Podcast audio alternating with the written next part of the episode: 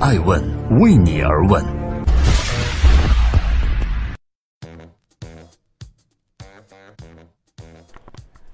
Hello，各位好，今天二零一七年的一月十二日，啊，我有时候觉得今年的年过得真早，但是也是值得庆贺的。还有两周，我们就可以放假过春节了。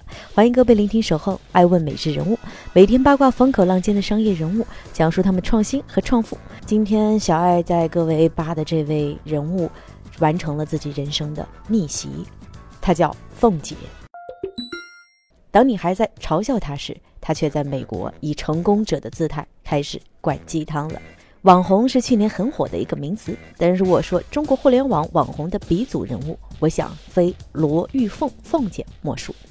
罗玉凤的走红是因为她在2010年参加了一档电视节目访谈，后来这段节目在网上被广为流传。她在节目中大胆出位的言论，在那个网红还不多的年代，瞬间引来了众多议论。罗玉凤昨天在其个人微信公众号里发表了一篇罗玉凤求祝福、求鼓励的文章。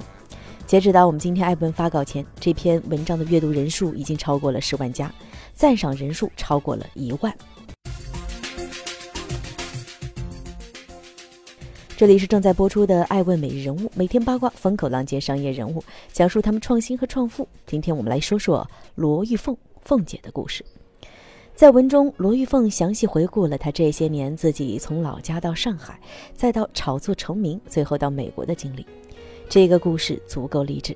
一个小人物到上海打工，再到美国打工，在美国期间呢，由于他不断的在自己微博上发表一些看法，后来他的才华得到了国内某互联网公司的认可，担任起这家公司新闻客户端的主笔，他的文章还颇受欢迎。文章的大部分内容都是凤姐在美国一些所见所闻，而在当下热转的这篇文章《罗玉凤求祝福求鼓励》的作品里，她写道说：“我一直都在和某种神秘的、难以形容的、无可名状的规则较劲，这个过程已经持续了小十年了。我的青春，我人生最美好的岁月都在里面。”他通过文章表明自己在过去这几年不甘心接受现实，他想拼命的往上爬。他渴望被他认为的更高社会阶层所接纳。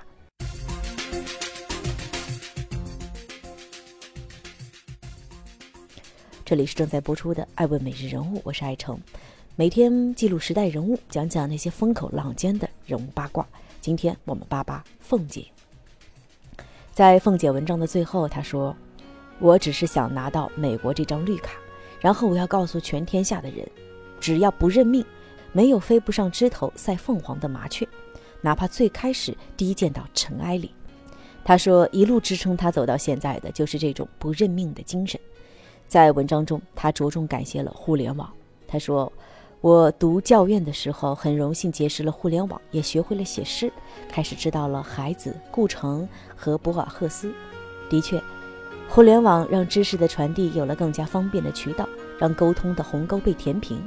而罗玉凤不仅是互联网带给了他这份工作，他也感谢互联网给他这样一个普通人可以炒作的平台，给了他一个可以走红的机会。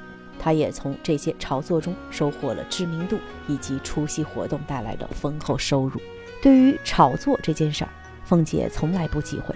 她在自己的微博中坦然地承认这一点。她讲：“历史创造凤姐，而我从不后悔。”我知道，在所有人眼里，凤姐就是丑陋的、自大、愚蠢的代名词。